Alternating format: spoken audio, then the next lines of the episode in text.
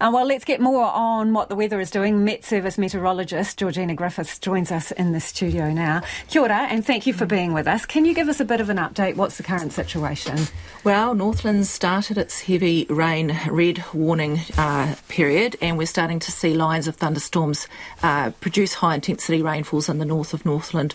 Also, a couple affected the Bay of Islands recently. So they're, they're starting that um, period of intensity. Now, Northland's rainfall forecast numbers are large and their duration is longer than um, for, for Auckland, for example. And it's, it's all about that in high intensity. The region's had a lot of rain. Um, anywhere where we get those thunderstorms and downpours with 25 to 40 millimetres or even more for Northland impacts are expected because it's saturated. Yeah, and what about Auckland?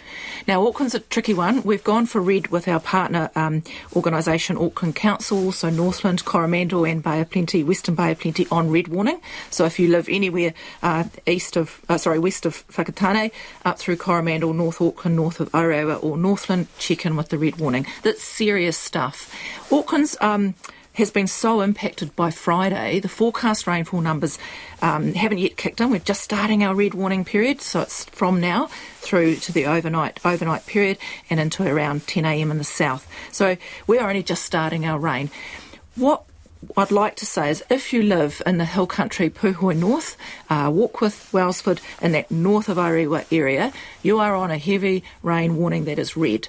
It's serious. We expect high intensity rainfalls to come in from about now. Haven't seen much yet today, but it's super saturated, Lisa. The winds also don't help um, because we know that uh, tree fall onto power lines or roads will continue in the overnight period. So it's really just getting going for that northern, that north of Orewa red area. And what we expect is as soon as we get the high intensities on those saturated soils, we will see quick flooding and slips happening. We expect impacts there. If you live south of Orewa, like most of us in the rest of Auckland and Great Barrier, it's going to be really spotty. Okay, you may not see the downpours, therefore, you won't see many impacts. So, pockets of impacts expected overnight, later, or early, early hours of the morning for some of us in Auckland. So, I suppose uh, uh, the message that you're trying to get through there is while some people are texting and saying, oh, it doesn't seem that bad. Hasn't started yet. Don't get lulled into a false sense of security, right?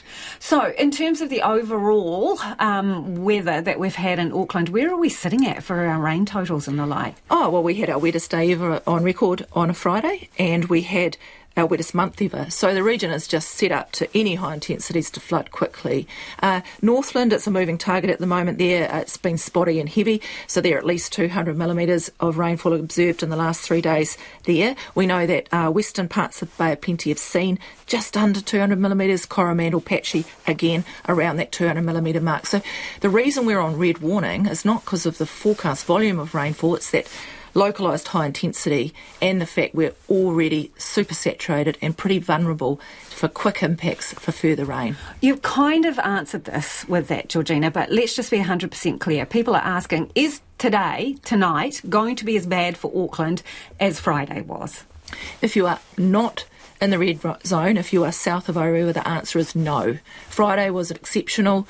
We had widespread impacts just just be really clear for Aucklanders south of Orewa, localised pockets of impacts if you're unlucky. There will be impacts and flooding, so be prepared, but you may not see it. How is this different to other events? Well, I guess Friday was one, one out of the box. We had a heavy rain warning for all of Auckland for all of Friday, so broad scale rain, rain, constant rain, non stop rain, 70 to 100 millimetres of rain.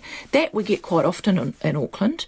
We also had a severe thunderstorm watch in force for those downpours, 25 to 40 millimetres. We see that sometimes in Auckland. What was really different about Friday is that everyone got between 40 and 80 millimetres in an hour. That was exceptional thunderstorm line. We don't get that every day.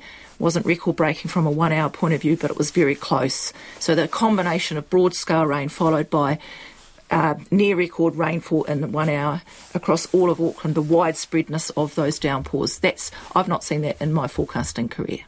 So, long weekend on the horizon, and people are, are, trying to clean up at the moment, but they're bracing for another round, right? When is there going to be some respite? And, and is, it, is it just going to be a patch of respite and then more, or what? We're nearly out of the woods, Auckland, so hang in there. Let's just get through till tomorrow morning.